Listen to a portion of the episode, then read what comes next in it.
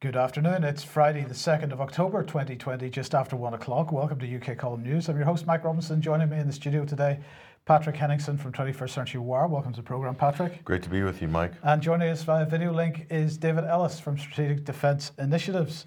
Uh, but before we get to David, uh, Pat, let's start off with the big news of the day, which of course is uh, Donald Trump's tweet, uh, which tonight, as in last night, uh, the First Lady and he tested positive for COVID 19. Uh, they will begin their quarantine and recovery process immediately. He tweeted, uh, We will get through this together. Uh, what do you make of that? Is this genuine? Is he pulling a Boris? What do you think's going on? What do you mean by pulling a Boris, Mike? No, uh, is it uh, is it genuine?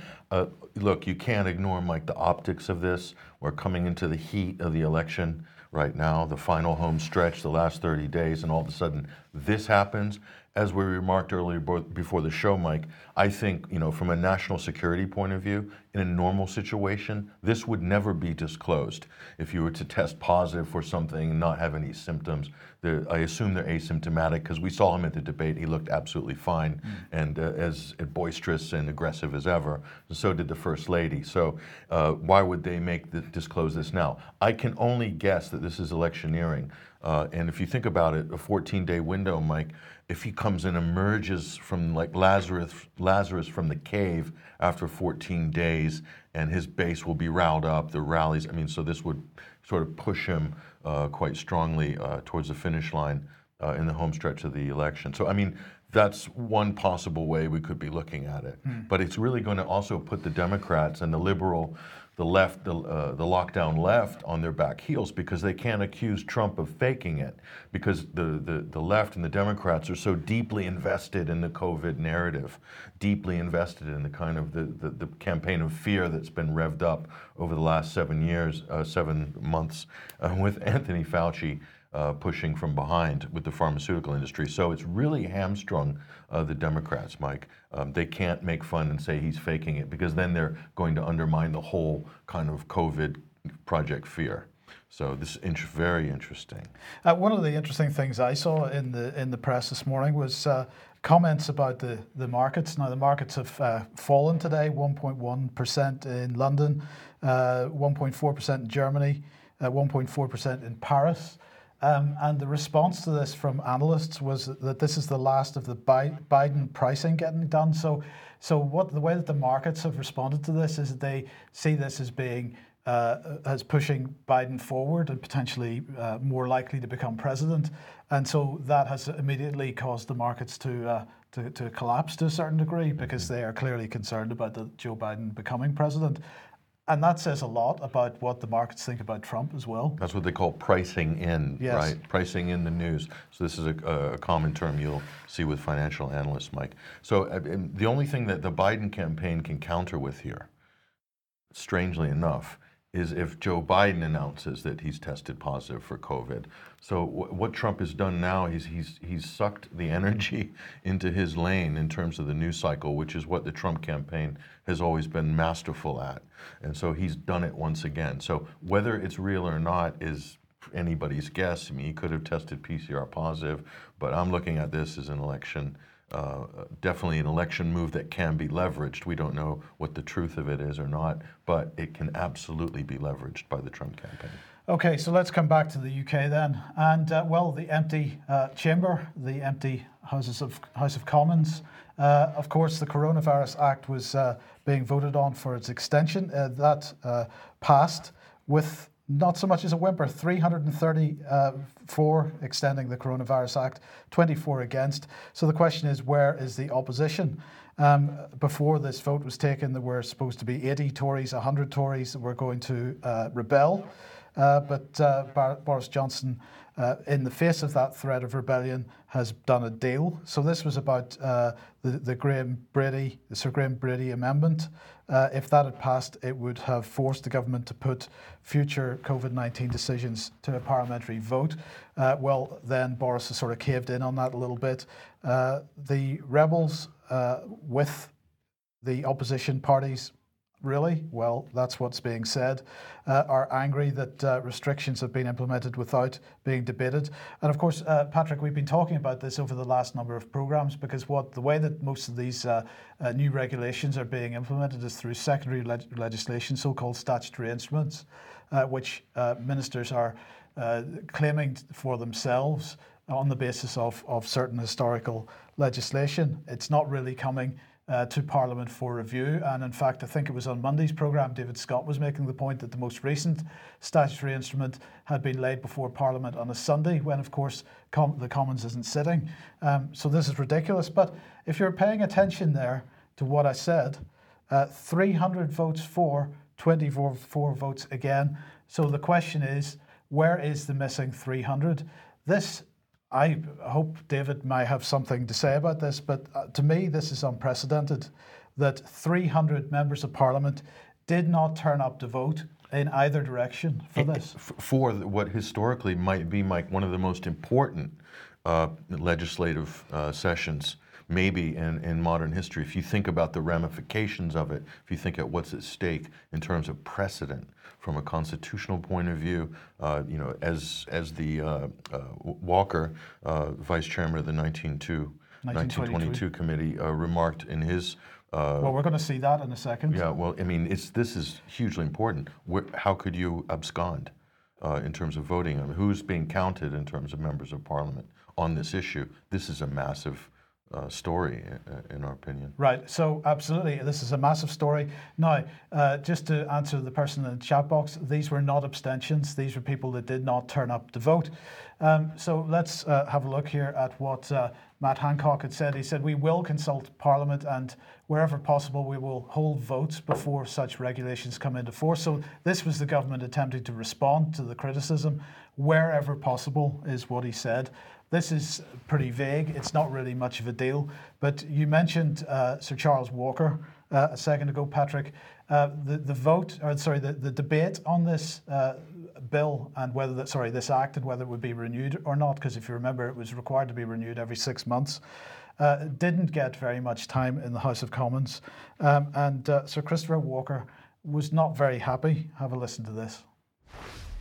90 minutes 90 minutes to debate the renewal of an act that fundamentally has changed the nature of the relationship between the state and citizens is not good enough. Yeah, yeah. And I have to say, if this is the portent of the promises to come, it's not good enough. I need, at some stage, more than three minutes to discuss the fundamental hardships that are going on, my, on in my constituency the jobs that are being lost, the opportunities that are being lost, young people struggling to find work, to get back to university, to come back from university. 90 minutes, 90 minutes is an utter, utter disgrace. It is actually disrespectful to this House and it is disrespectful to colleagues. And I'm sorry, Secretary of State, if I sound Actually, I'm not sorry that I'm angry because a lot of people in this place are angry. We want to see this virus beaten, of course we do, but it would be nice, just nice, if this House was shown some respect. So he held it together pretty well right until the end, Patrick, but that was a man who was pretty angry. Um, and so he's got lots to be angry about. 90 minutes to debate, that's three minutes each to speak, 300 MPs who didn't turn up to vote, and the question is why. Now, of course, there is an, an arrangement. That, remember, this was not abstentions, but there is an arrangement. It's called pairing. Uh, but if we go back to 2017, here's the uh, Financial Times making the point that pairing the pairing arrangements had been cancelled. Now, the way that this works is that if, if, for example, somebody's ill and they can't get into Parliament, or they're pregnant and they're having a baby, or whatever, uh, the idea is that if you're voting one way in a parliamentary vote, uh, you, through the whips, you can arrange with somebody who's voting the other way that neither of you turns up, your votes are cancelled out, therefore. Uh, now, occasionally over the years, this has been uh, subverted. Uh, and in fact, that subversion in one case resulted in uh, a, a, a British government collapsing. But nonetheless, in 2017, this arrangement was cancelled. Now, I haven't been able to find anything which tells me that that was reinstated at the end of the 2017 to 2019 uh, parliamentary session. It may well be we're have still been. looking. So We're if, any, if still- anyone has any Ab- information about that. absolutely. So, so we're putting a question mark on this. Uh, but uh, David, let me bring you onto the program at this point, uh, and say welcome. And, and I'm just really interested to get your thoughts on this situation because, first of all, uh, this is what it, what we're witnessing here with respect to, and in fact, this process began not with coronavirus; it actually began with Brexit. This process of sidelining Parliament, we are seeing the fundamental change in the relationship between the state and us as individuals. Um, and we're seeing Parliament being sidelined by uh, a, a, a dictatorial executive. Um, and we're seeing uh, now, it seems, MPs um, absolutely stepping back from their role as MPs, whether that's because they were too scared to vote against the whips or because they, they were, uh, there was some kind of pairing agreement. This is still to be understood. to be on, but the, the outrage really is uh, that Charles Walker there needs. I mean, he's only got part of the story, hasn't he? The focus has to be on the fact that 300 MPs didn't turn up to do anything. So Parliament is being subverted. Parliament is being sidelined. The government is effectively giving Parliament and the MPs a P45. You know, they really need to wake up. But this is a twofold process. The general public are actually the ones that have been betrayed, that have voted for these MPs that purport to represent them, because there's the failure. The democratic failure is there. So I- find this very, you know, I've, there's the focus of the outrage and the anger. It needs to come from the public back onto the MPs. You have failed to do your job, which is to represent us and protect our rights, privileges, and freedoms. Absolute failure. Now, what I find um, shocking with this, so we've got ano- another one of these Brexit organisations has just put this this out, and I've focused on this because it kind of it's re- it's sort of going along the same lines there as we've seen from a lot of those MPs, and we've we've not really had the backup from the speaker. You know that has you know his conduct hasn't been really satisfactory to make sure that Parliament does its job, but the MPs thereby have to do their job, and they haven't. Clearly, 300 of them have failed to do their job.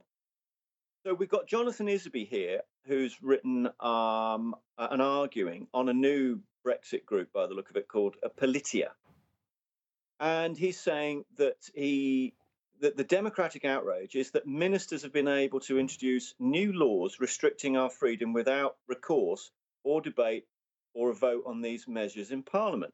Well, actually, that's not really it, is it? Well, to an extent, ministers have done it, but the outrage is the MPs have failed as a whole.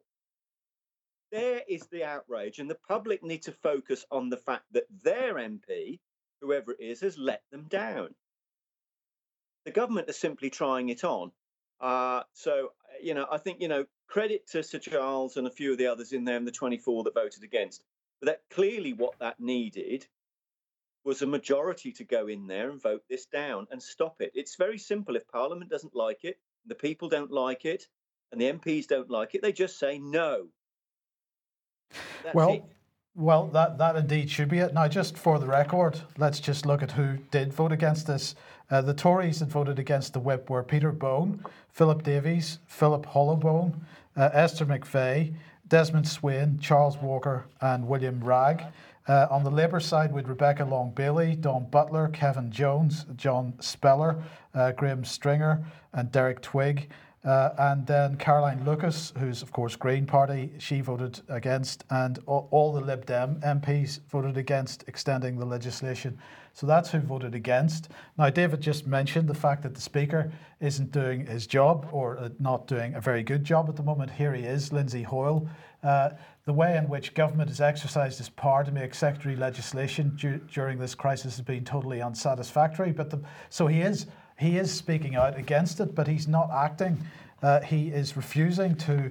Uh, f- he is concerned that he would be perceived as uh, being another John Bercow, and he's scared, therefore, to, to proceed with the uh, with, with to allow amendments and allow emergency votes and so on. But the threat from him is there, and so he probably needs a little bit of encouragement, and maybe we need to be encouraging him uh, to get involved in that. Um, so, David, just uh, just briefly, finally on on Lindsay Hoyle. Um, he has expressed concern about uh, being perceived as being like John Bercow. This isn't really the way to do business. He's got to uphold the parliamentary rules and he's got to stand up for Parliament. That is his job. I absolutely agree. Uh, but what has to happen? That's that's brilliant. That has to happen. But what also has to happen is that there needs to be a volume of MPs press this with him, with the speaker, to say no. Yeah. It's that straightforward. The public pressure needs to go onto the MPs.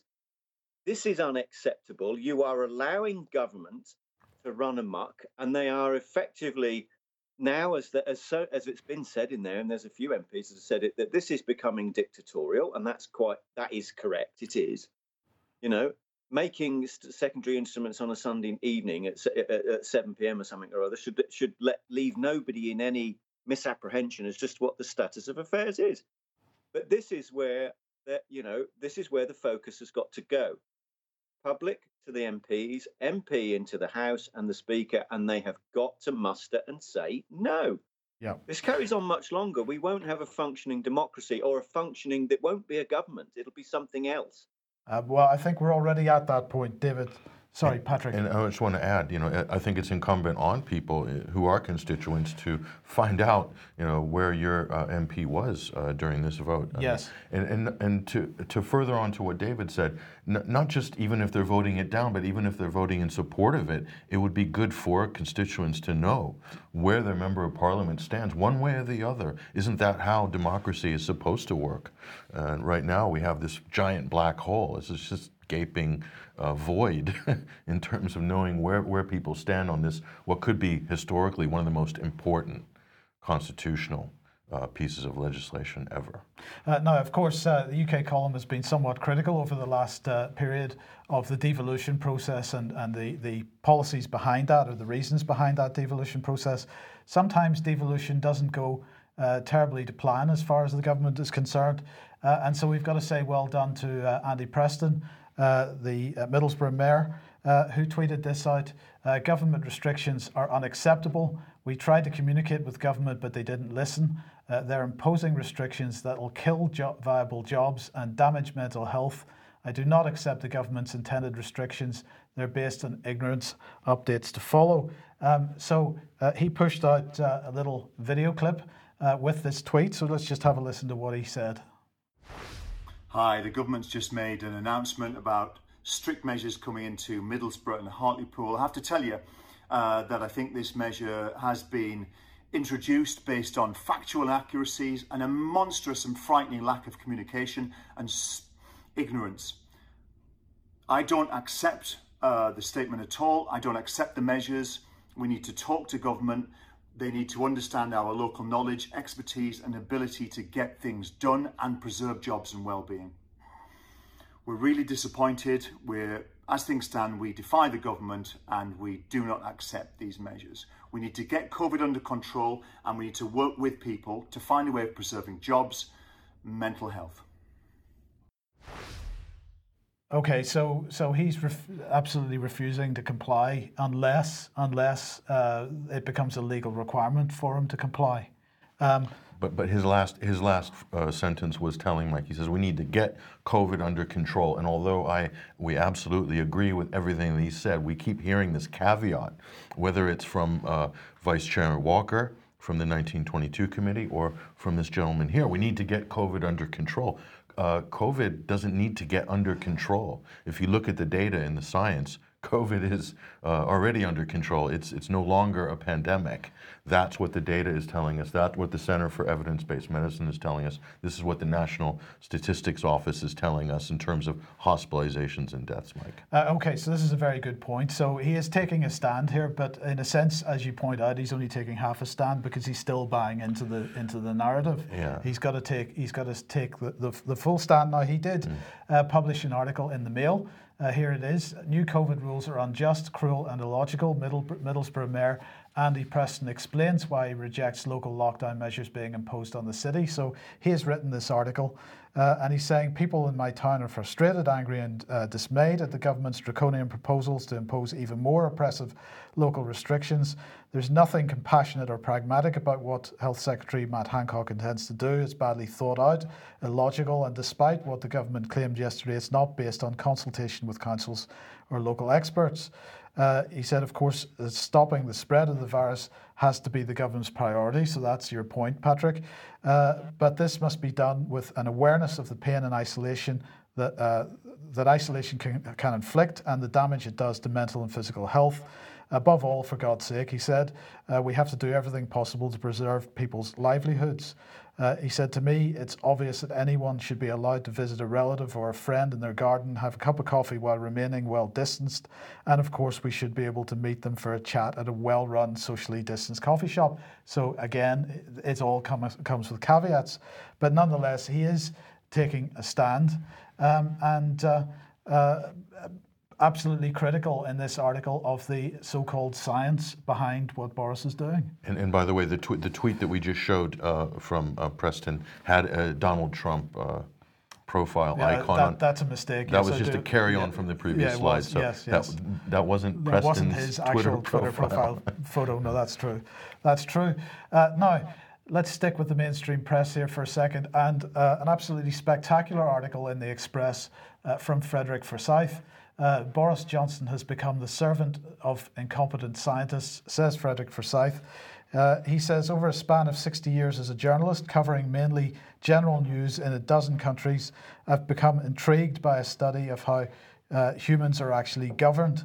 Uh, at the optimum end is the elective parliamentary democracy uh, which Britain once was. At the worst end is the ruthless dictatorship into which we are slowly converting, weirdly, with the shivering consent of an apparent majority of our people in this transformation. There are always five steps. Uh, so let's just look at the five steps that he's talking about here. Um, so the first one is this a small group takes over, the community taking over.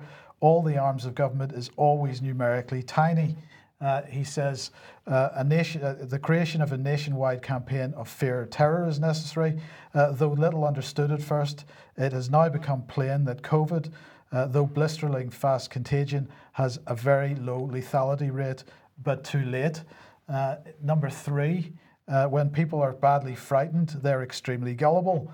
Uh, we've all lived through seven months of unrelenting propaganda on radio, TV, speeches from on high, and placards in the press uh, to convince us that death stalks at our side. Figures are cooked, statistics cobbled, research uh, uh stultified, and endorse, uh, to endorse the death is everywhere message.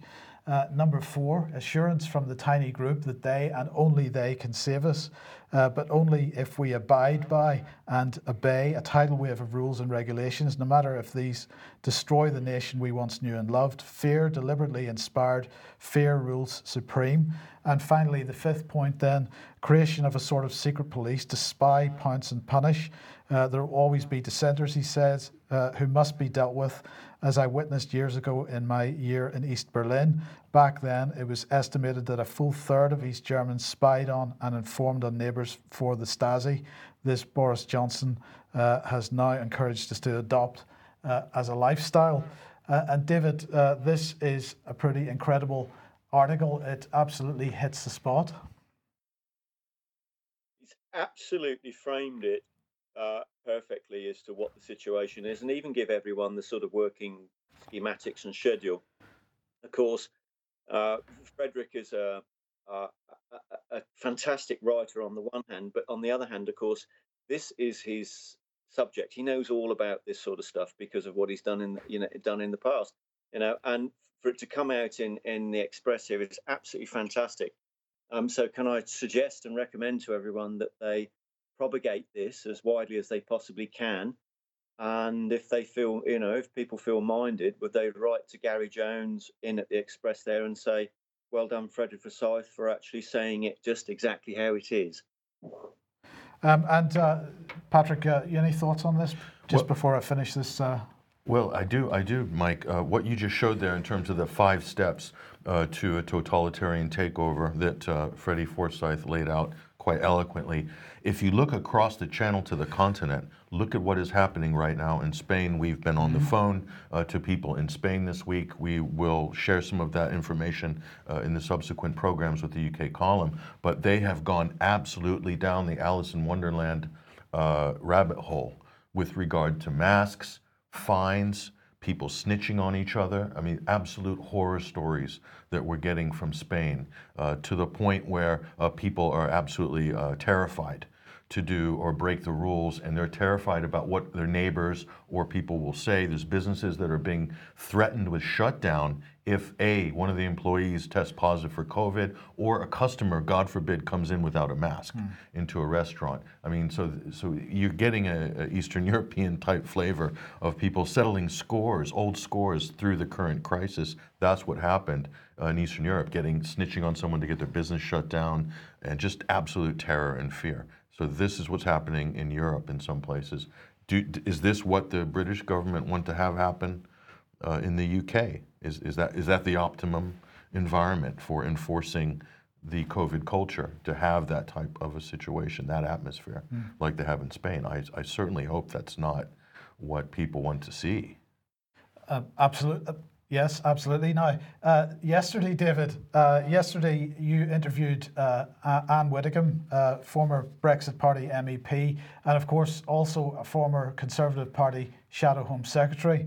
Uh, now, we've just got a little bit of uh, video from this, but one thing that struck me, David, and we'll, we'll get your comments on this after we watch the little video clip, is um, actually she's recognizing the same things that uh, Frederick, for, Frederick Forsyth uh, is writing about in the Express.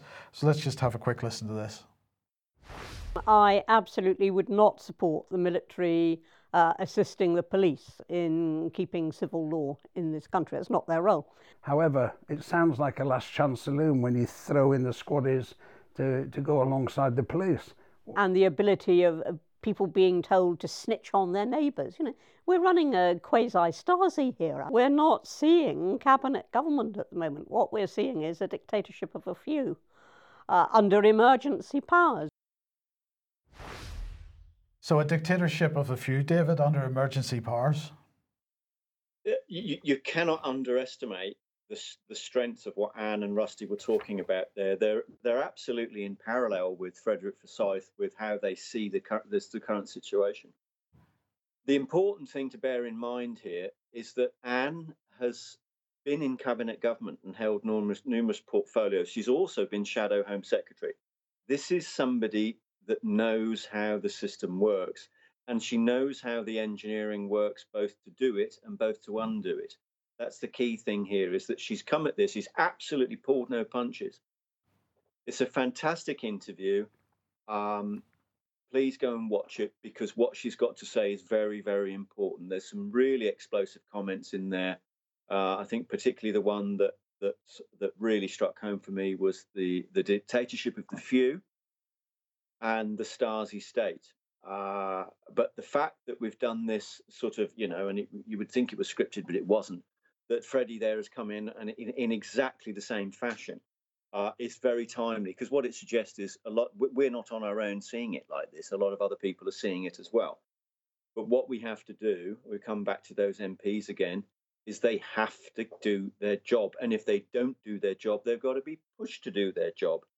And you know we're we're in such a dangerous position now with this that it really cannot be understated just how how um, precarious what you know what, what our country uh, our country's democracy that we think we're in actually isn't. Yeah.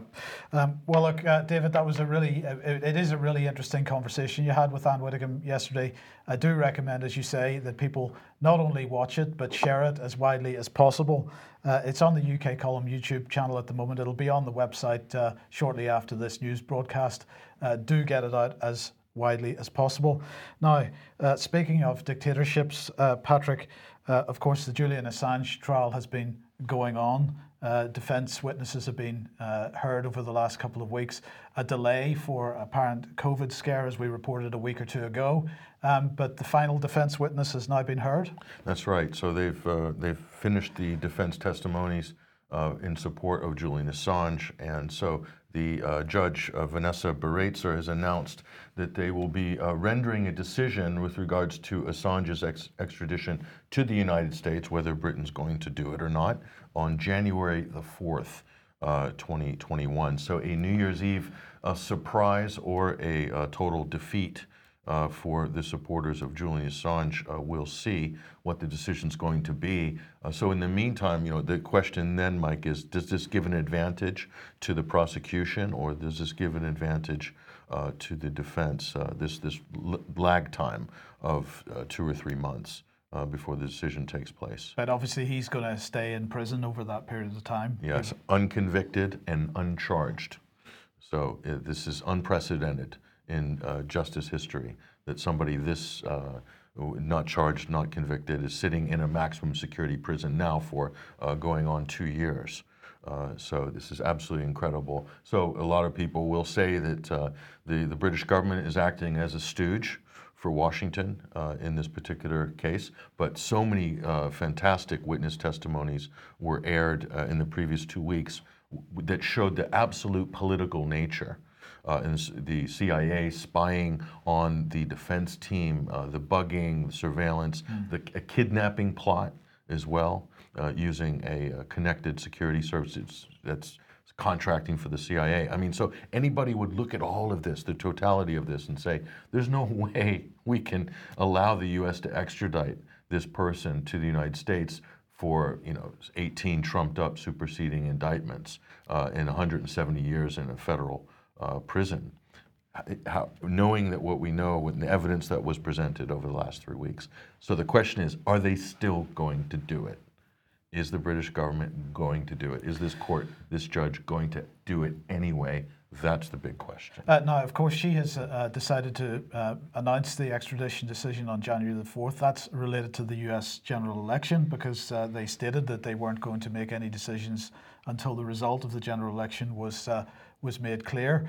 Um, just remind me, what's the, what's the date of the inauguration of the next president? Um, that's normally in the one of the, the sec, second to the last week of January. Right. So around January 20th, 21st, or something like that, give or take a few days, depending on where uh, the the day falls on the calendar, Mike. So, but uh, but it is interesting. We might not know the result of the 2020 election uh, right after on the way it's looking now, the way, that, and we'll obviously there's something to talk about in another program. Yes. Uh, but the Democrats have made it clear that they will not be accepting the result of the election either way, and they will fight, fight, fight in terms of recounts, and it might go all the way to the Supreme Court. That process in 2000 between Gore and Bush, that brought things right up to the new year mm. uh, in terms of decisions. So the country was in, effectively in limbo right up till around the Christmas period.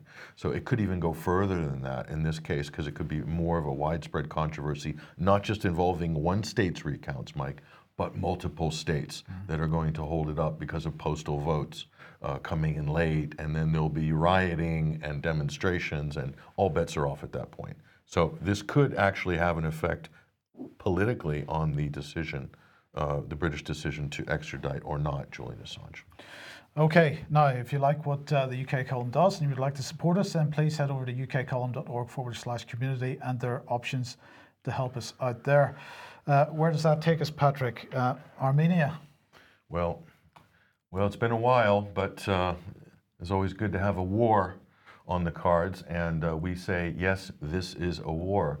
Ar- Armenia versus Azerbaijan, uh, as this headline here from the FT, martial law has been declared in both countries. Uh, jets have been shot down, uh, and Turkey is involved. We'll explain some of the dynamics of this.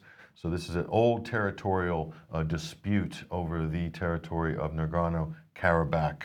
And so let's look at what's at play here. This is a general map of the region uh, in terms of the Middle East, the Mediterranean uh, here, and also the uh, Caucasian steppes. There's Turkey. And so what we're looking at here is this, uh, the area which is just next to northeastern Turkey, Armenia and Azerbaijan, the disputed territory. Let's blow that up and take a closer look at that. Uh, there we go. Uh, Nagorno-Karabakh. And uh, so the Armenian forces have moved in to occupy parts of Azerbaijan there. And again, this is an age old, so the, the border drawing of World War I continues to haunt the modern world. Yes. Uh, and so they've left these ethnic enclaves uh, here uh, to be disputed over in the future. And so let's look uh, here at how this is lining up in terms of the uh, geopolitics, Mike. Uh, so there's not just a few parties involved here, there's many parties involved. Let's look at how this sizes up in terms of support. So on the Armenian side, you've got Russia. They're involved in a defense pact with Armenia. And then you've got Iran really uh, throwing their support, it seems, behind Armenia right now. Syria, of course, uh, a near neighbor, but with a, a, large Armenian diaspora in the country of Syria, very established in Aleppo and so forth. They're probably going to support Armenia there. Now, where does the U.S. stand? The U.S. is playing kind of in the background on this. There's a big, very influential and quite powerful uh, politically uh, Armenian uh, expat and diaspora community in the United States, especially in California. So, an election issue again, potentially? Potentially an election issue because guess what? A lot of Armenians uh, do tend to vote Republican uh-huh. in America. So, this is interesting how this is shaping up. And Israel, I put a question mark, Mike, because Ar- Armenia is getting arms from Israel. Okay, so, but Israeli isn't really front and center in terms of political support on this, but they're definitely shipping them arms. So this is a, a, very strange setup here. That's the Collective Security Treaty Organization. That's what Russia is involved with with Armenia. So this is a type of a NATO style organization. Yeah, yeah, and yeah. it's really a grandfathered in from the Soviet Union because, of course, mm-hmm. Armenia used to be within, as Azerbaijan was within the Soviet orbit there. Now on the Azeri side, you've got Turkey absolutely supporting, giving military support. And I'm going to say this is controversial, but technically, and we'll explain this in a minute, you, they've got Al Qaeda on their side, and we'll explain what that means. Theoretically, that means ISIS could also be. And people might think this is a joke. No, this is not a joke. This is dead serious because this is, if this escalates, you will have the jihadi militant um, aspect to it as well that you just can't deny it's going to happen. Mm-hmm. Soldiers of fortune will be moved into position. Where does the United States stand with regards to its loyalty to Azerbaijan? In this case, they've been courting. This is part. This is a Cold War. This is a Cold War frontline playground here between East and West. Uh, Azerbaijan is absolutely it's a tug of war that's been going on for decades. And so NATO, if Turkey is involved, Mike, directly, then how long until NATO is. So we'll put those two flags next to each other because they've worked so well together. In Syria? NATO and Al Qaeda and ISIS have, have worked hand in hand like a horse and carriage in Syria. So, I mean, we're, we're saying this in jest, but we're dead serious, in fact. Mm. And uh, I'll show you just how serious it gets. Look at this story here. This is from the investigative journal. Turkey's Syrian mercenaries in Azerbaijan feel tricked as bodies pile up here. And so it's, uh, it's heartening to know, Mike, as tourism has been decimated during the COVID crisis, the Jihadi Express is running multiple flights every day. So Turkey is uh, facilitating the movement of jihadis from Syria uh, into the front lines of Azerbaijan. And now, so is this go- is this how they're going to solve the Idlib problem by getting everybody on flights from Idlib into Azerbaijan. Well, they've already been doing that with, with, with Libya as well. And we'll get into the geopolitics of Turkey's uh, ambitions here. But they're complaining, saying people are dead, torn to pieces. There are 35 people we don't even know anything about. So, a, a quote, Syrian military militant in Azerbaijan. Yeah. Here, speaking to this uh, press, this journalist here. Now, uh, the, the point is, I put Syria in quotes there because these Syrian militants who have left Turkey, uh, they're, they're part of the Free Syrian Army. They rebranded to call themselves the Syrian National Army, but they're really based in Turkey. Mm. So, but they're not really Syrian anymore because the government in Damascus has completely disowned them. They probably won't even recognize their passports or their nationality anymore. Mm. So they're not Syrian militants anymore. They're actually uh, Turkey. They're all ex uh, Nusra, ex FSA, ex Al Qaeda, but not ex. They're, they're, they're uh, Islamists uh, really at heart here. And so it's, it's all getting a bit confusing, and you're probably at home thinking, oh God, another geopolitical story. What's it all about? so let's explain. If we really want to know what it's all about, we, let's look at what the security services are saying about this. And to know what the security services are saying, Mike, you want to go to the UK's deep state in house newsletter, which is also known as the Guardian newspaper. And look at the headline that they're running here, and this pretty much tells you the subtext of this whole plot. Syrian rebel fighters prepare to deploy to Azerbaijan in sign of Turkey's ambition. So deploy, deploy. Use the word deploy with a national military. This is something that, that you know. This is a word that goes with national militaries, and we're talking about terrorists here. Yeah, and of course, uh, using the term rebel, which is uh, the prescribed term that the British government and the U.S. will use for Al Qaeda fighters, Al Nusra fighters, and even former ISIS fighters. And there are ISIS fighters mm. within the ranks. There, we've already proven that. Journalists have shown in their work that this is the, exactly the case. And so, but you can see it's all about Turkey's ambition. So it's nothing about aggression or, using uh, Al Qaeda forces uh, for another uh, proxy messy war. A repeat of Idlib in Syria, basically, is what could be shaping up uh, in, in Nagorno Karabakh between uh, Armenia and Azerbaijan. So the, the Guardian spun it. So you already know what the UK position is just by reading The Guardian. That's a little pro tip for anybody out there. If you really want to know what the, uh, the UK government's position is uh, geopolitically, just go read The Guardian and uh, look at their journalism. So let's look a, a, little bit closer here. What's it really all about? Well, this is what it's all about neo Ottomanism. There's President Erdogan from Turkey. And if you look at what's happened over the last couple of years, the trend is absolutely undeniable. First, moving troops and into Syria, taking territory in, deeply into Syria, in fact, in, deeply into northeastern Syria, Idlib, and Afrin and all these uh, areas in Syria that have been occupied at one point or another, either by Turkish forces or by Al Qaeda proxies that are being managed by the Turkish government. By the way, that's a NATO member country mm-hmm. running Al Qaeda uh, uh paramilitaries, just so people know. So that's the first one there in 2011. And then later, Turkey has done incursions deep into Iraq uh, to, uh, you know, basically stamp their foot down around Iraqi Kurdistan and uh, you know flex their muscles regionally.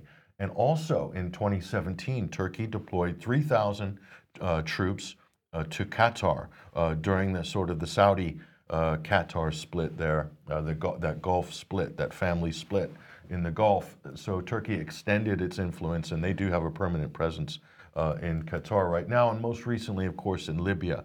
Uh, large amounts of Turkish forces and assets deployed to Libya, as well as the quote Syrian rebels that the Guardian's referring to, were also deployed in large numbers in Libya too. So the whole picture here, Mike, is neo-Ottomanism. This is Turkey.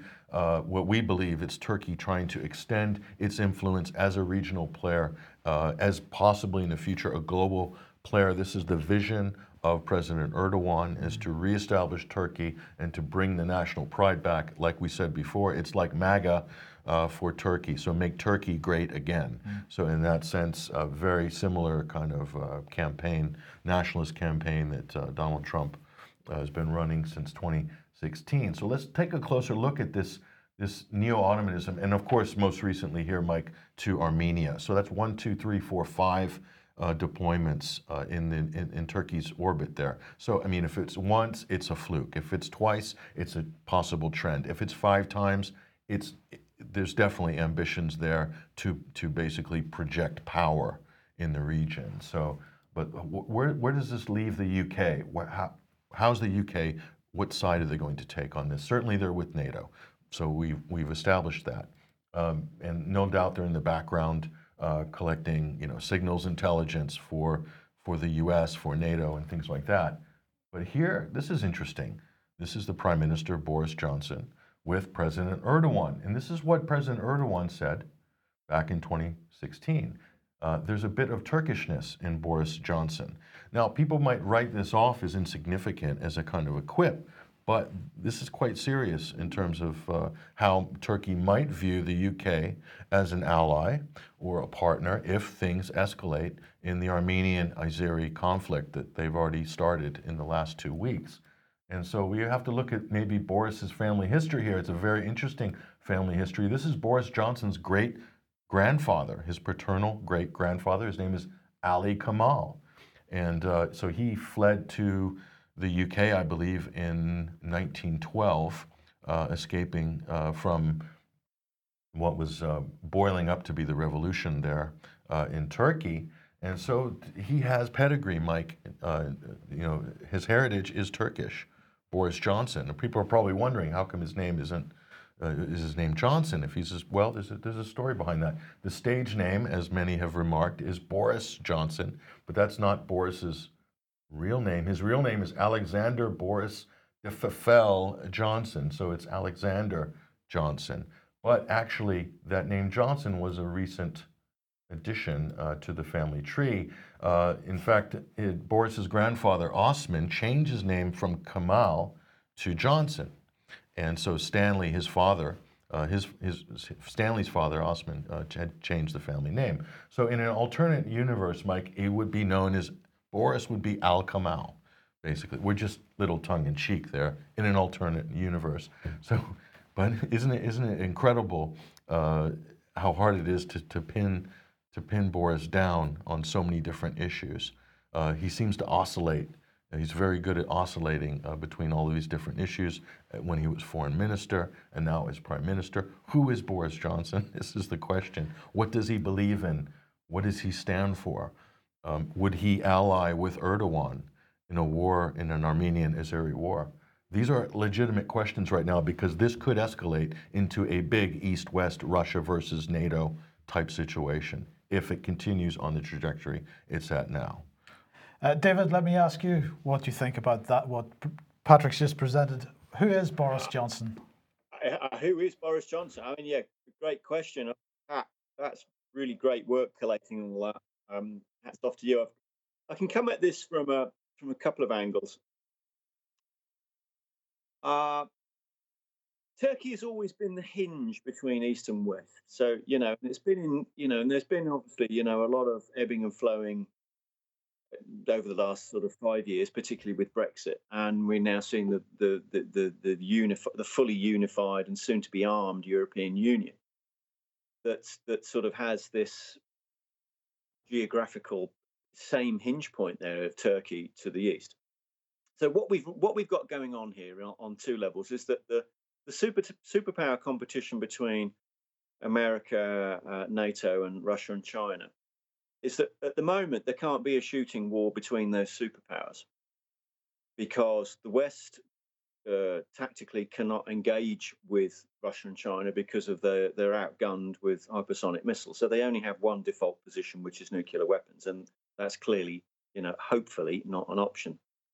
You know, no one can rule that out, but it's hopefully not an option, and that's why there isn't going to be a shooting war. But just to come back to a sort of a couple of key data points here, that when the Soviet Union sort of changed direction in in '89, um, the biggest lie that was per- per- perpetuated in the West was that the Soviet Union and the Cold War was over. Now that's an utter nonsense because that issue that was called the Cold War was about nuclear weapons. And the nuclear weapons always existed all the way through whatever that change process was. Russia still had them, and the West still had them, America and Britain and everybody else still had them. So that never changed. So to say it was over was really a misrepresentation of what was going on. What it did is it just changed direction. So the superpower competition that's going on now is really being played out through proxy war and hybrid warfare in these in these areas because it's the only way that you can that anything you know that there can be any kind of um, activity there can't be a full-on shooting war between america and russia you know that's what i'm told by the senior officers and the senior defense advisors that's their take from western thing but the problem is of course is that russia has never given up its ability of its chiefs of staff and its and its historical um, keeping a quorum of you know all of their military officers, keeping them going and keeping them active and keeping them in the loop. We don't have that in Britain anymore. Now, one thing that's really brilliant is because yesterday, Ann Widdecombe in the interview talked about when we were talking about defence policy that Britain disarmed effectively the, the full disarmament process in Britain started in 1981. Okay, now if we're saying that the, that the Soviet Union collapsed or stopped, well, it didn't. It just changed. It changed into something else. That's the way you should look at it. It didn't stop. It didn't finish. It just changed. We disarmed in 1981, but that the Soviet didn't didn't change until 1989. But we'd already disarmed. So that needs to let everybody know just what the what the sort of you know where this modern all means hybrid warfare is going in these proxy states, which is what's happening there in Armenia, uh, uh Armenia and uh, and Nagorno Karabakh and so on. You know, and yes, you're quite right, Pat. There is a huge potential for this to escalate because if people keep pushing more and more, act, uh, you know, uh, uh, second and third sort of uh, tier actors in there, it can only probably go one way. And especially if somebody gets gets hold of you know some WMD, it'll it'll escalate rapidly. It's very worrying. It's very concerning. Um, and what are we looking at? You were looking at some kind of Vietnam on the eastern neighbourhood of the European Union. Well, uh, indeed, and of course, uh, uh, Syria didn't work. No, they, they lost Syria. Yeah. The West effectively lost in Syria, to, but they, they're not giving up. They don't give up so Yeah. easily. They can pick up Syria later if they want. But so this is a new front that started. So let's let's get into let's stay on Boris. Let's stay on Al. Let's stay on Al, but let's talk about irony because irony is something that has been completely defeated uh, in the era of COVID. So let's bring back irony and appreciation for irony. Here's a story that I like. Uh, looking back in 2018, Boris Johnson faces criticism over the burqa letterbox jibe. Everybody remembers this. If they remember when Boris was in the cabinet, he remarked that uh, Muslim women wearing the burqa were like letterboxes, basically, and we, sh- we can't have that in Britain. We can't have letterboxes, said Boris. And the irony of this is just too much. Let's go look at his statements, Mike, and let's just kind of look back at what Al Johnson said at the time. He said, If you tell me that the burqa is oppressive, then I am with you, said Boris or Al back in 2018. And he goes on, and it gets more interesting. Uh, if you say that it is weird and bullying to expect women to cover their faces, then I totally agree, said Al Johnson back in 2018. Now, just, just remark and remember what's being said here. It's very interesting and relevant to today. So he said it was bullying to ask women to cover their face. And I would add that I can find no scriptural authority for the practice in the Quran. This is Boris the cleric talking at the time. Al Kemal, this is Al Johnson talking at the time. And then he goes on to say, I would go further and say that it is absolutely ridiculous that people should choose to go around looking like letterboxes, said Al Johnson at the time when he was foreign secretary. So he's, he's really just oh, totally out, out of sorts, Mike, about this, you know, having women, forcing women to look like letterboxes in Britain. And Boris was outraged at the time. Of course, the media attacked him viciously for these comments. And so, in, so in terms of the government policy, how this stands, businesses and government agencies should be able to enforce a dress code that allowed them to see customers' faces. That was the big controversy back in 2018. And oh, how times have changed. So, such restrictions are not quite the same as telling a free-born adult woman what she may or may not wear in a public place when she is simply minding her own business. Uh-huh. Does that sound familiar in 2020? He seems to have reversed his position. Well, it does seem like that, Mike. So, what we're saying here at the UK column is think about what we've seen in just the last six months. And what we're saying is, isn't it ironic? Isn't it absolutely ironic that it would be Boris Johnson that would turn Britain into a nation of letterboxes? Isn't that just absolutely ironic? Uh, it absolutely is. Uh, but if we can just uh, be a, bit uh, more serious about uh, uh, masks for one second. Here is an article from ResearchGate Masks, False Safety and Real Dangers, Part 1. Now, this is quite interesting because we've talked about in the past number of months about the potential for hypoxia, hypercapnia. So, hypoxia is uh, reduced uh, re- uh, oxygen intake, hypercapnia, increased hy- hypercapnia, increased uh, carbon dioxide in the blood.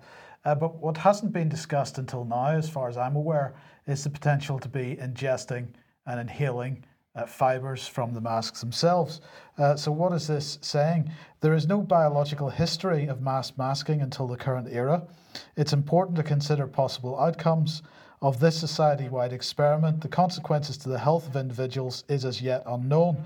Masked individuals have measurably higher inspiratory flow than a non masked individual. So, in other words, we are breathing harder to try and get the oxygen in than we would normally breathe in. And uh, the, the uh, scientific paper here says this study is of new masks removed from the manufacturer packaging, as well as a laundered cloth mask examined microscopically. Loose particulate was seen on each type of mask. Also, tight and loose fibers were seen on each type of mask. If every foreign particle and every fiber in every face mask is always secure and not detachable by airflow, then there should be no risk of inhalation of such particles and fibers.